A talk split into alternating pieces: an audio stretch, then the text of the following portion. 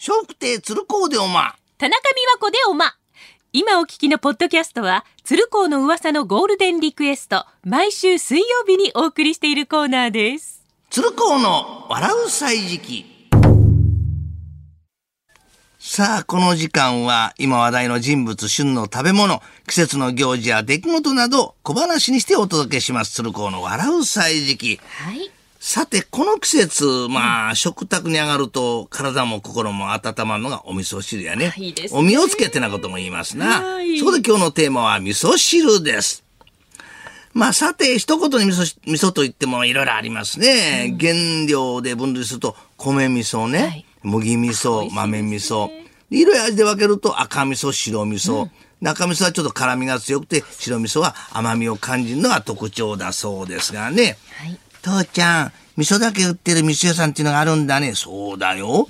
何を買えばいいかね。お店の人に聞いてみるか。すいません。お味噌汁作るのにおすすめの味噌ありますか？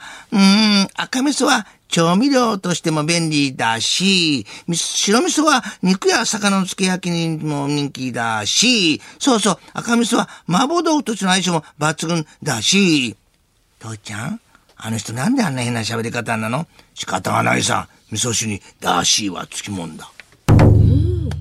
味噌汁が飲まれるようになったのは鎌倉時代のこと。まあ、室町時代になりますと農民が味噌を保存食として作るようになりまして、今我々が食べている味噌汁のほとんどはこの頃に確立されたそうです。父ちゃん、冬の味噌汁格別だね。おお、金棒も味噌汁の味がわかるようになったのかい。うん、でもさ、具を入れて味噌を溶いたら誰でも作れる気もするよ。何を言うか。味噌汁は味噌溶くとだし、これら三つが旨味を出し合って一つになる奥深いもんなんだよ。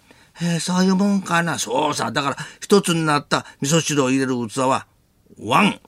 ワンに決まってんだよ。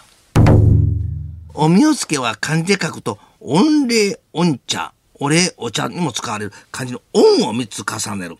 音が三つもつく言葉は日本ではおみをつけだけだそうですよ。父ちゃんおみをつけ、それからおむすびも尊敬語のおがつくんだね。そうだな。それだけ日本人はおみをつけやおむすびを大切にしてきたんだな。でも金坊、金坊はおみをつけやおむすびにはおをつけるのに、父ちゃんにはお父ちゃんとおはつけないな。それは仕方ないさ。おむすびは握るけど、父ちゃん母ちゃんに財布の紐握られてるじゃねえか。さて、味噌汁の中でメイン料理として供されるのが豚汁。まあ冬のイベントの振る舞い料理としてね、お寺や神社で年始の参拝客にね、またスキー場でのスキー客のサービスとしても定番メニューとなっております。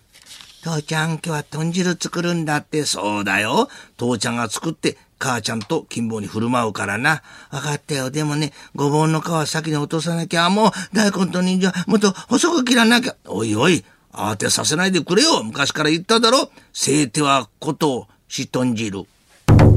さて、母が作った味噌汁がお袋の味という方も少なくないようです。確かにまあ家庭の数だけ味噌汁の味に違いがありますね。父ちゃん、朝起きたら母ちゃんが味噌汁の具をまな板の上でトントントン、トントントンと切ってる音が好きなんだってな。そうだそうだ。あの音はな、父ちゃんにとって幸せな音なんだよ。へえ、じゃあ、あの、トントンっていう音は音楽的にはどんなリズムなんだい？うーん、父ちゃんは音楽のことは詳しくないが、父ちゃんにとっては幸せがやってきそうなリズム、トントン拍子だよ。鶴光の笑う歳時期、来週もお楽しみに。